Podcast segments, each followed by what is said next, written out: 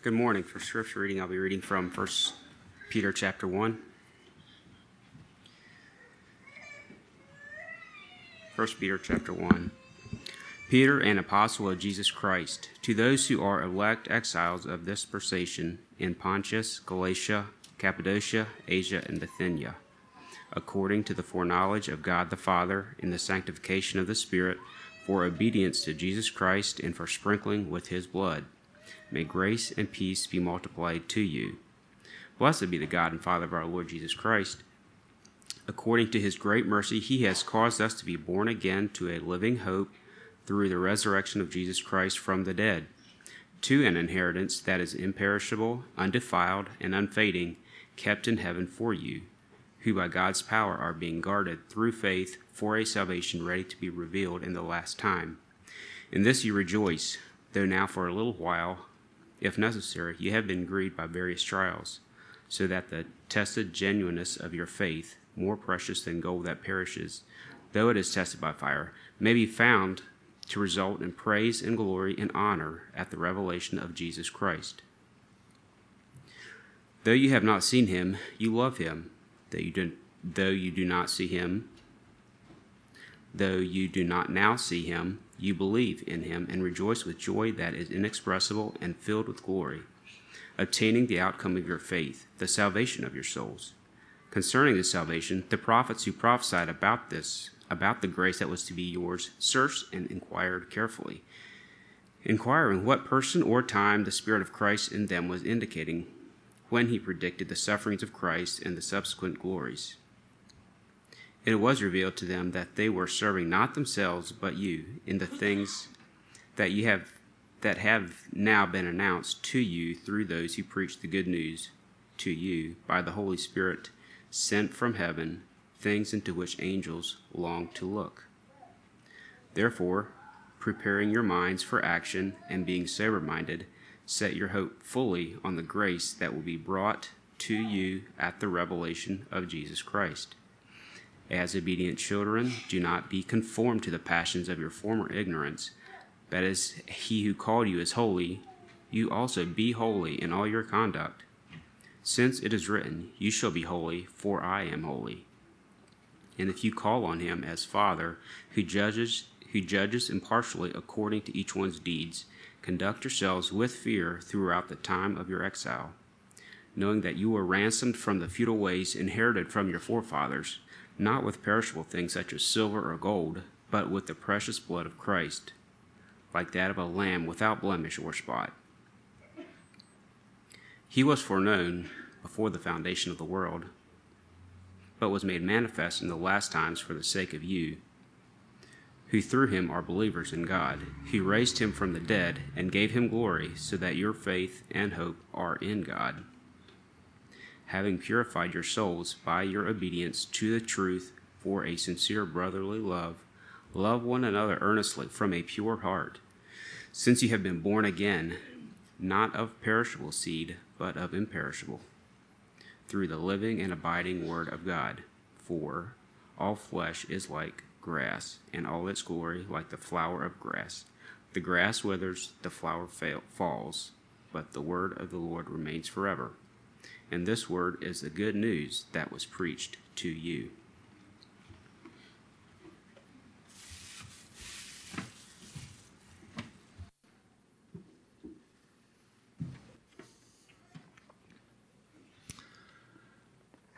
Well, good morning. This is not where I am comfortable. It's quite a bit larger crowd than I normally speak to during the week. And I guess I need some power this morning, and that is our topic. When we talk about power, a lot of people, especially guys, get excited. They're very happy to demonstrate the power in some of their toys, um, their big boy toys and otherwise. In the Old Testament, when the believers, the saints, were thinking about power, they would often refer to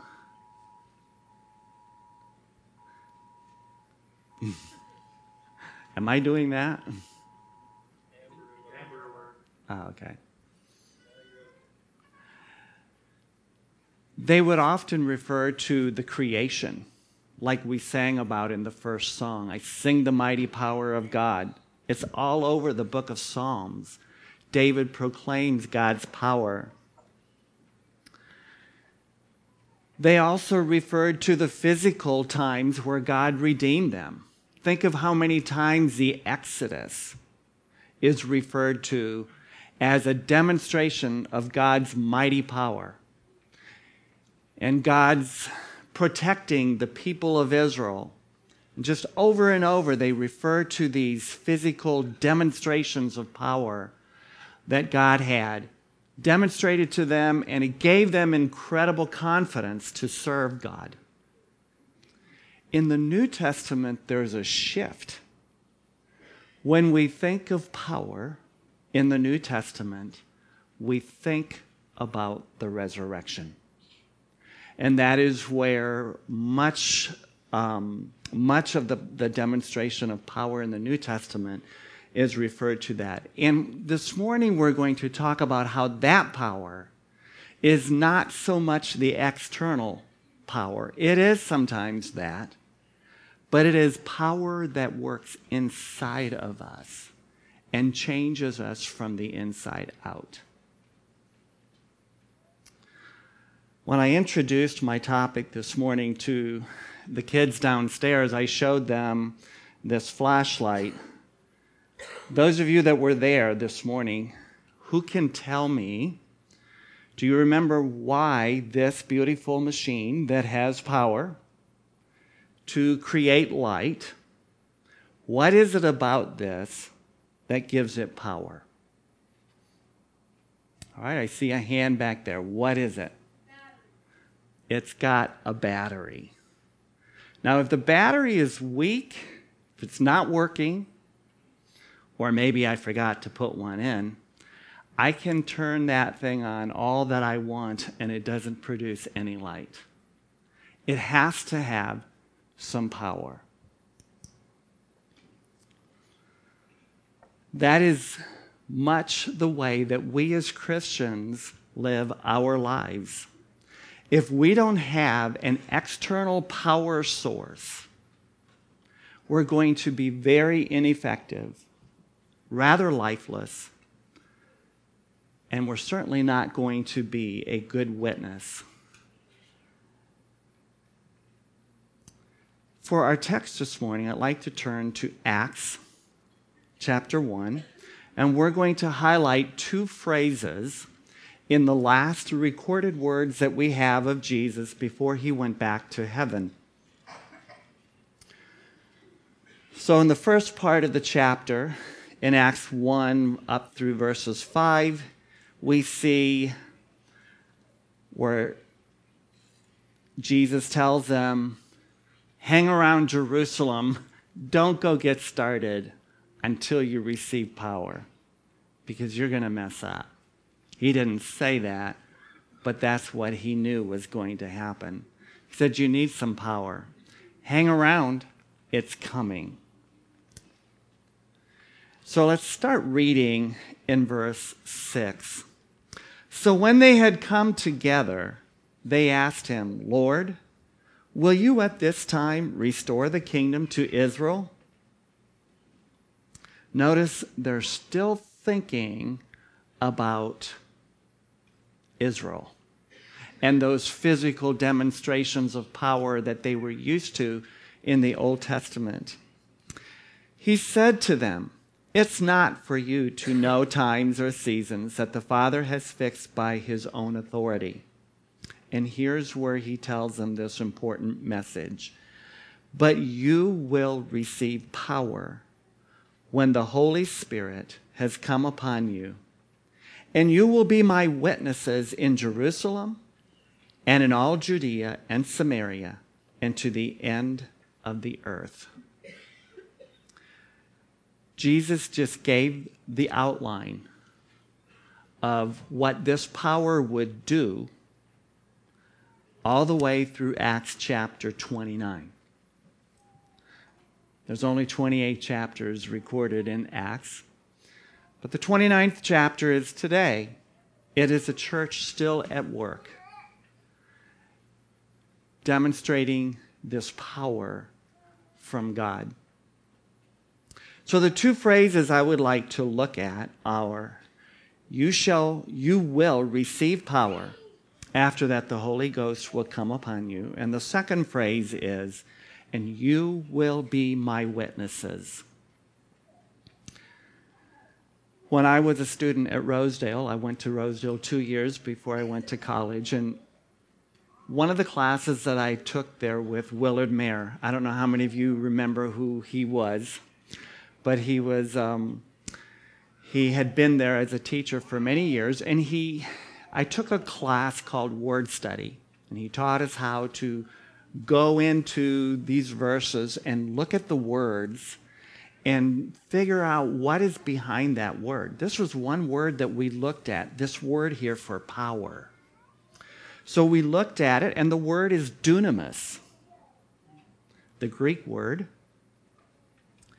It's the word from which we get our English word dynamite. It, um, it is a supernatural power, and you can go look in a concordance and much of the New Testament words of power. It's not the only word that has been translated power, but many times in the New Testament, this is the word, this power, this dunamis. And this dunamis is, the definition is an effective ability, something that is effective to accomplish an intended purpose.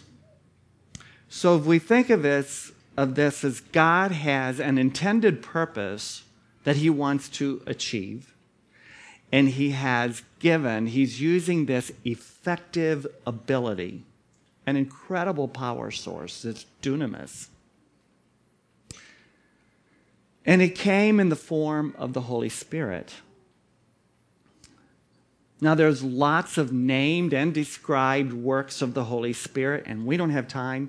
There's whole books written about the Holy Spirit. We don't have time to explore all of them. Let me just give you some of them that the Bible tells us. It says He baptizes us into the body of Christ, He fills us, He seals us, He indwells us, He gives us the gifts of the Spirit. Jesus said, He convicts, He leads, He guides, He transforms. He helps us produce righteousness. And oftentimes, when people look at this verse where it says, You will receive power, everybody, we're a little bit like Simon, who Peter had to rebuke because Simon said, Hey, I want some of that power. That's really cool. I would love to be able to speak in tongues. Wouldn't that be neat if I could go over to the Ukraine today and I could give this sermon in English and they would understand me? Or wouldn't it be cool if I would be in prison in China and I could just, like Peter, just walk out the door and the chains just fall off? Those are the kinds of things that we often want. We want that power. And I'm not saying that that power doesn't exist. It certainly did in the, in the book of Acts. But I think we get the wrong focus when that is our desire. I think what is most important is what that power does on the inside of us, who it makes us, how it transforms us, how it how it makes us a brand new person. And when that becomes our focus and we unleash that power, then I think there are actually opportunities for some of the other to happen. So, resurrection power, and this is what I call it, it's not progressive redemption, okay? Although there is a progressive change in my character. I hope that we can see that. But it is that power that I can daily live what Jesus called and described the abundant life. It is the power for me to live that way, not just today, but tomorrow when the van doesn't start because the battery's dead. It's the power to live that way when someone insults me. It's the power to live that way when I'm deeply discouraged. So, I'm going to give you three things because we're going to focus specifically on the power that Jesus said that will help us to be good witnesses, because that's the second phrase you will be witnesses. You don't have to be able to walk out of a prison to be a good witness. And even if you can walk out of a prison, if you don't have what we talked about today, it's still empty. So there's the first thing that this power does is it makes us alive. Without this power, this flashlight, we say, oh, I can't use this flashlight. It's, what's the word? It's dead. And you and I are dead, the Bible says, in our trespasses and our, our sins. And until we come to Jesus Christ and, and are born again, we're dead. We're totally ineffective. We cannot be witnesses. Romans 1, verse 16 says, For I am not ashamed of the gospel, for it is the power, and the word there is dunamis. It is the power of God for salvation to everyone who believes to the Jew first and also to the Greeks. This is the same power that guarantees that our bodies, so our spirits are made alive through the new birth. Our bodies are still dying, but we have, because of our spirits being made alive, we have the guarantee that our bodies will also be made alive. Listen to Romans 8 21. The spirit of him who raised Jesus from the dead dwells in you. He who raised Jesus, Christ Jesus from the dead will also give life to your mortal bodies through his spirit that dwells in you. And because of that, we don't have to be afraid of death. It has no power over us any more than death had power to keep Jesus in his grave. Death will not keep a believing person who has the Holy Spirit within them, cannot keep them in the grave. And the resurrection opened the way for the Holy Spirit to dwell within believers. You see, it's the very same power if you look at the words that raised Jesus from the dead. It's the dunamis, that enabling power.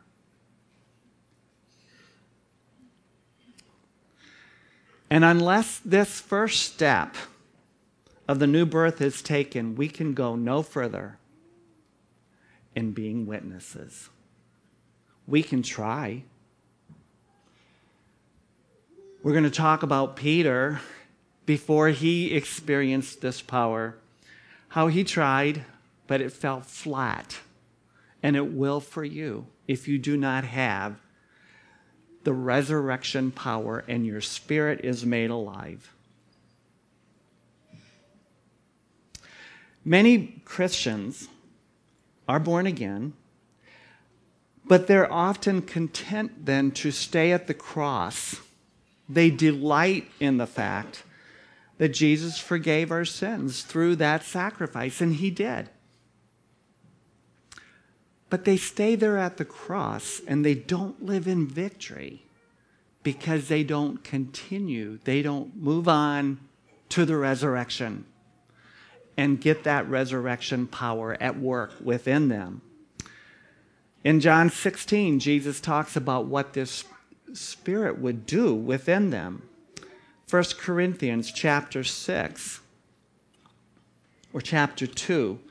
I don't have time to read the whole thing, but it says, uh, verse 10 These things God has revealed to us through the Spirit, for the Spirit searches everything, even the depth of God. And it goes on to say that many things about God are not discernible unless the Spirit reveals it.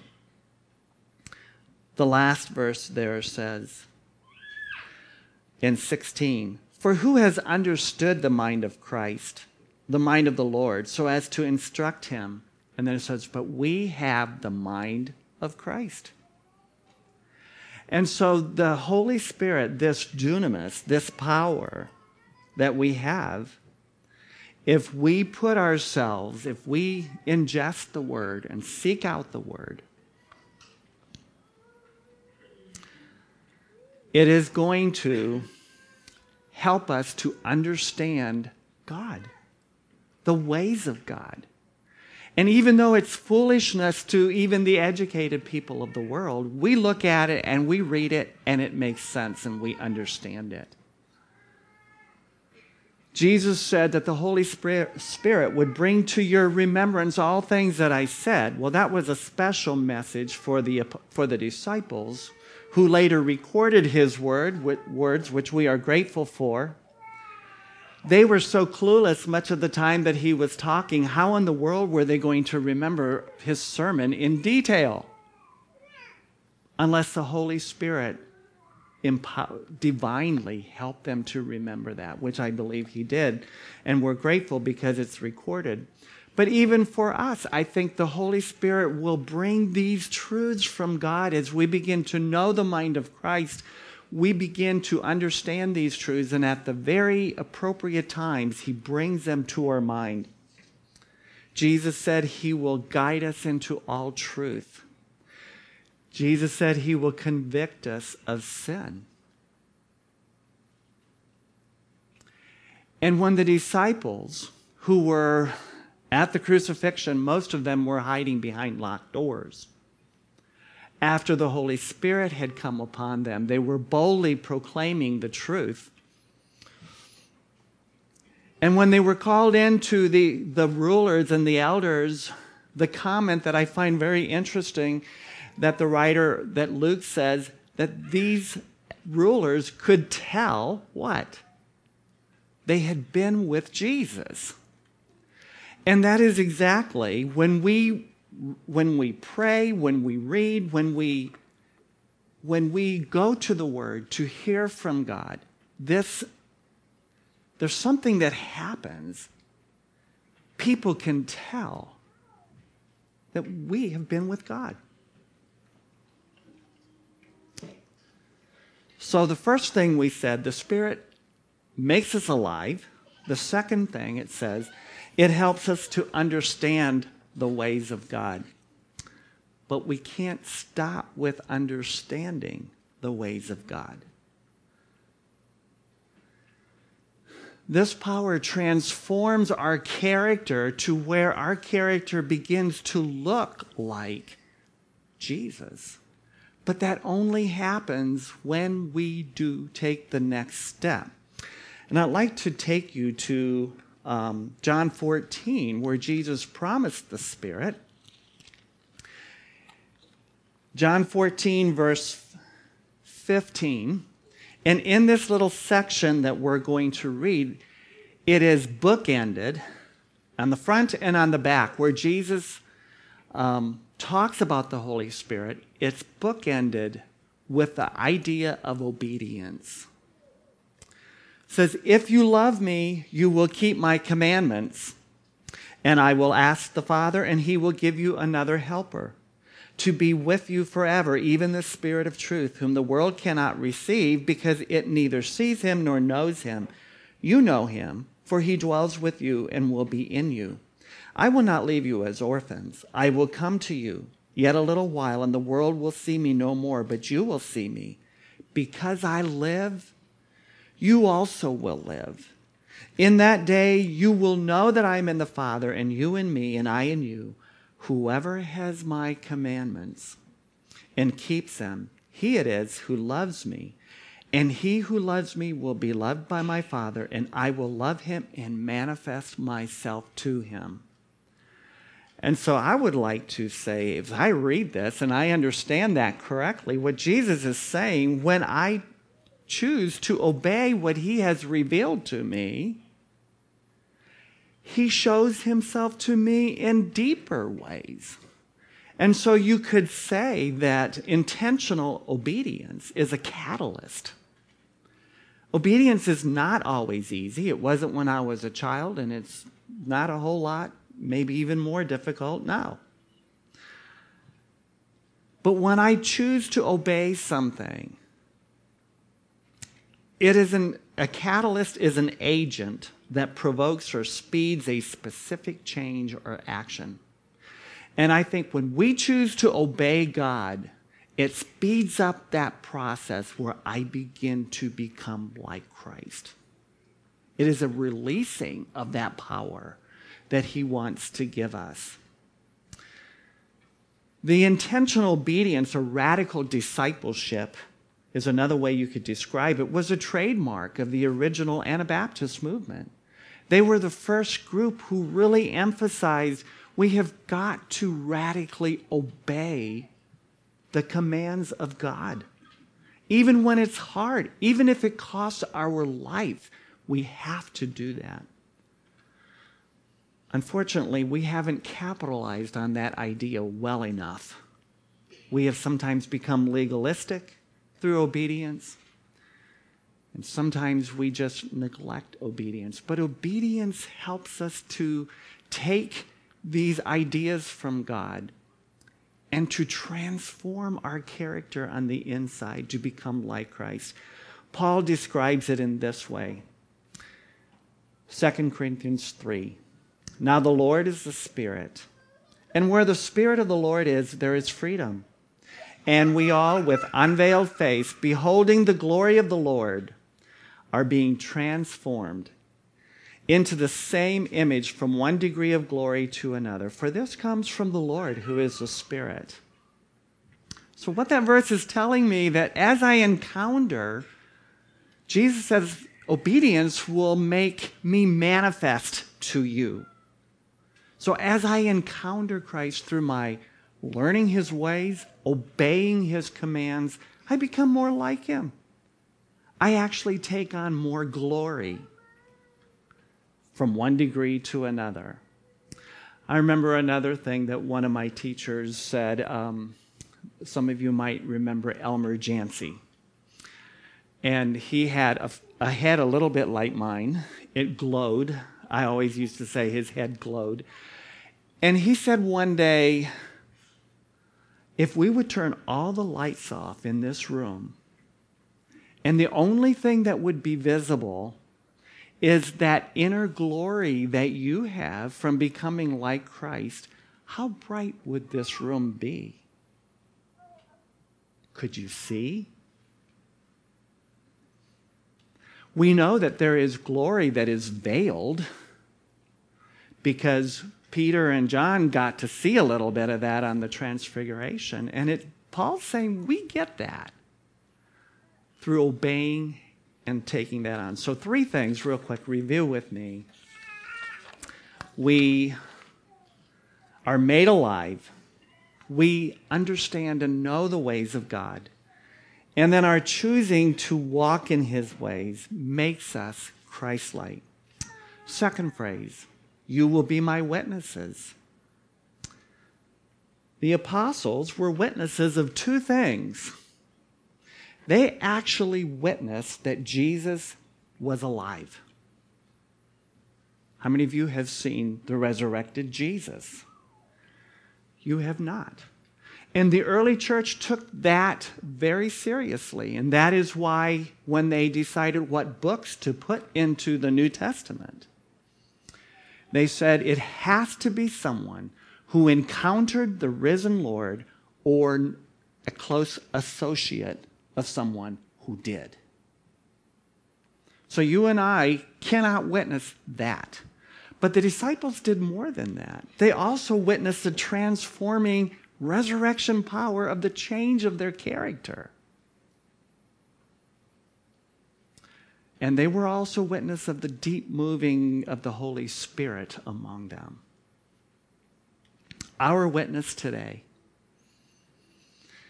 our most effective witness, is a demonstration of this resurrection power in our personal lives. So if you knew me 50 years, yeah, could have been 50 years ago, I, I was not a very nice little boy. I showed off a lot. I was number 10, the last in the family, and I was kind of spoiled. I hope I have moved beyond that. I had a temper. I remember getting mad and hiding for long periods of time, hoping to make those who made me angry suffer. I don't think they did.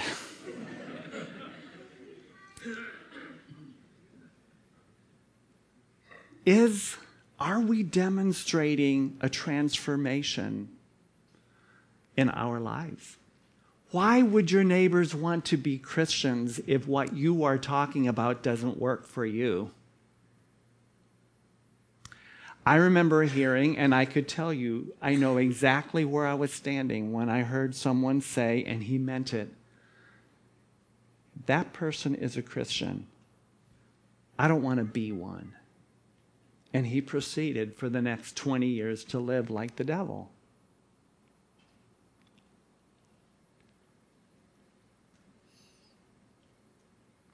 And I say the more that we, we live out and allow this transformation to take shape, the more we'll begin to see unique moving of the Holy Spirit in our lives. But it has to start from allowing Him to change us from the inside. I'd like to take just a brief look at Simon Peter. He's a fascinating disciple. His name was Simon. If he would have names like today, his name would probably be Simon Jones or Simon Jonah because his father's name was Jonah. His name was Simon, and Jesus almost always called him Simon, except once he gave him a nickname that stuck. And the reason Jesus gave him this nickname is because Peter made an incredible profession of faith. One that every one of us have to make if we're going to be born again. And Jesus was filling the disciples out, says, Hey, who are people saying that I am? And they told him various things, and then he went to where he really wanted to go. But who do you say that I am? And Peter, always the spokesman for the group, said, You are the Christ. the Messiah, the one who is going to be our hope. Jesus was impressed. And he says, And you are Cephas. Cephas is a Greek name, or the Aramaic name for the Greek Peter, which really means rock. You're a rock. And we could talk about what that means. And yet, Despite that, in all four Gospels, what do we think of when we think of Peter? Peter is a disciple who denied Jesus. Why? He didn't know that power yet. It's not until after the book of Acts, after the coming of the Holy Spirit, does Peter, by God's grace and transforming power, become Peter, the rock that God prophesied he would become. Peter was an honest man.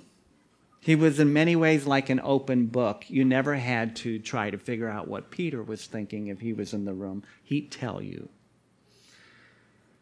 At one of Jesus' miracles, Jesus said, Go away from me. I'm a sinful man. He understood who he was, and he was honest about that. Peter's rock character was not because he was a great leader. He was already a leader among the disciples. Every list of the disciples, Peter's always named first. The most outspoken one, he was the leader. So his leadership skills does that's not what made him a rock. I think what made Peter a rock was when he failed. He was willing to be broken. What does the Bible say he did after he realized that he had denied Jesus? He wept bitterly. Peter was a broken man. And yet he was willing, he was humble enough to forgive himself and to go on. Judas couldn't forgive himself.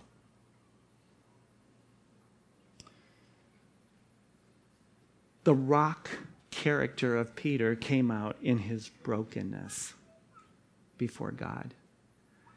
And that's really where we have to go to. Peter was strongly rebuked by Jesus. In fact, one time he even referred to him as Satan. And that was when he told Jesus, Jesus, never, you should not submit to being killed. That's far be that idea from your head. Get it out of your head. But yet in 1 Peter 1 says, we are ransomed with the precious blood of Christ. Peter changed his mind. Like that of a lamb without blemish, I think Peter had taken on the mind of Christ. Three times Peter fell asleep in the garden. He was supposed to be keeping watch. He didn't have the strength to do it. And yet, three times in Peter's writings, he tells us watch, be alert. Once he says, prepare your minds for action. In chapter 5, be sober minded, be watchful. In 2 Peter, he says, take care that you are not carried away in error. That's not the Peter who couldn't keep watch. At the Last Supper, Peter demonstrated his pride.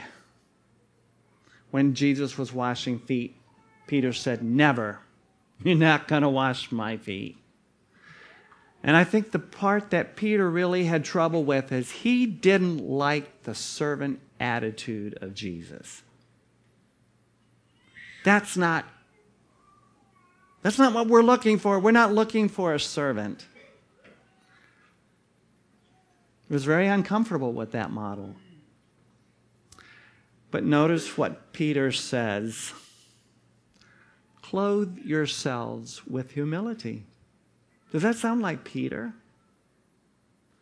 How about this one? Live as servants of God. Doesn't sound Peter like at all. And yet, that's who Peter became. And so, in closing, I would like to leave a challenge with you.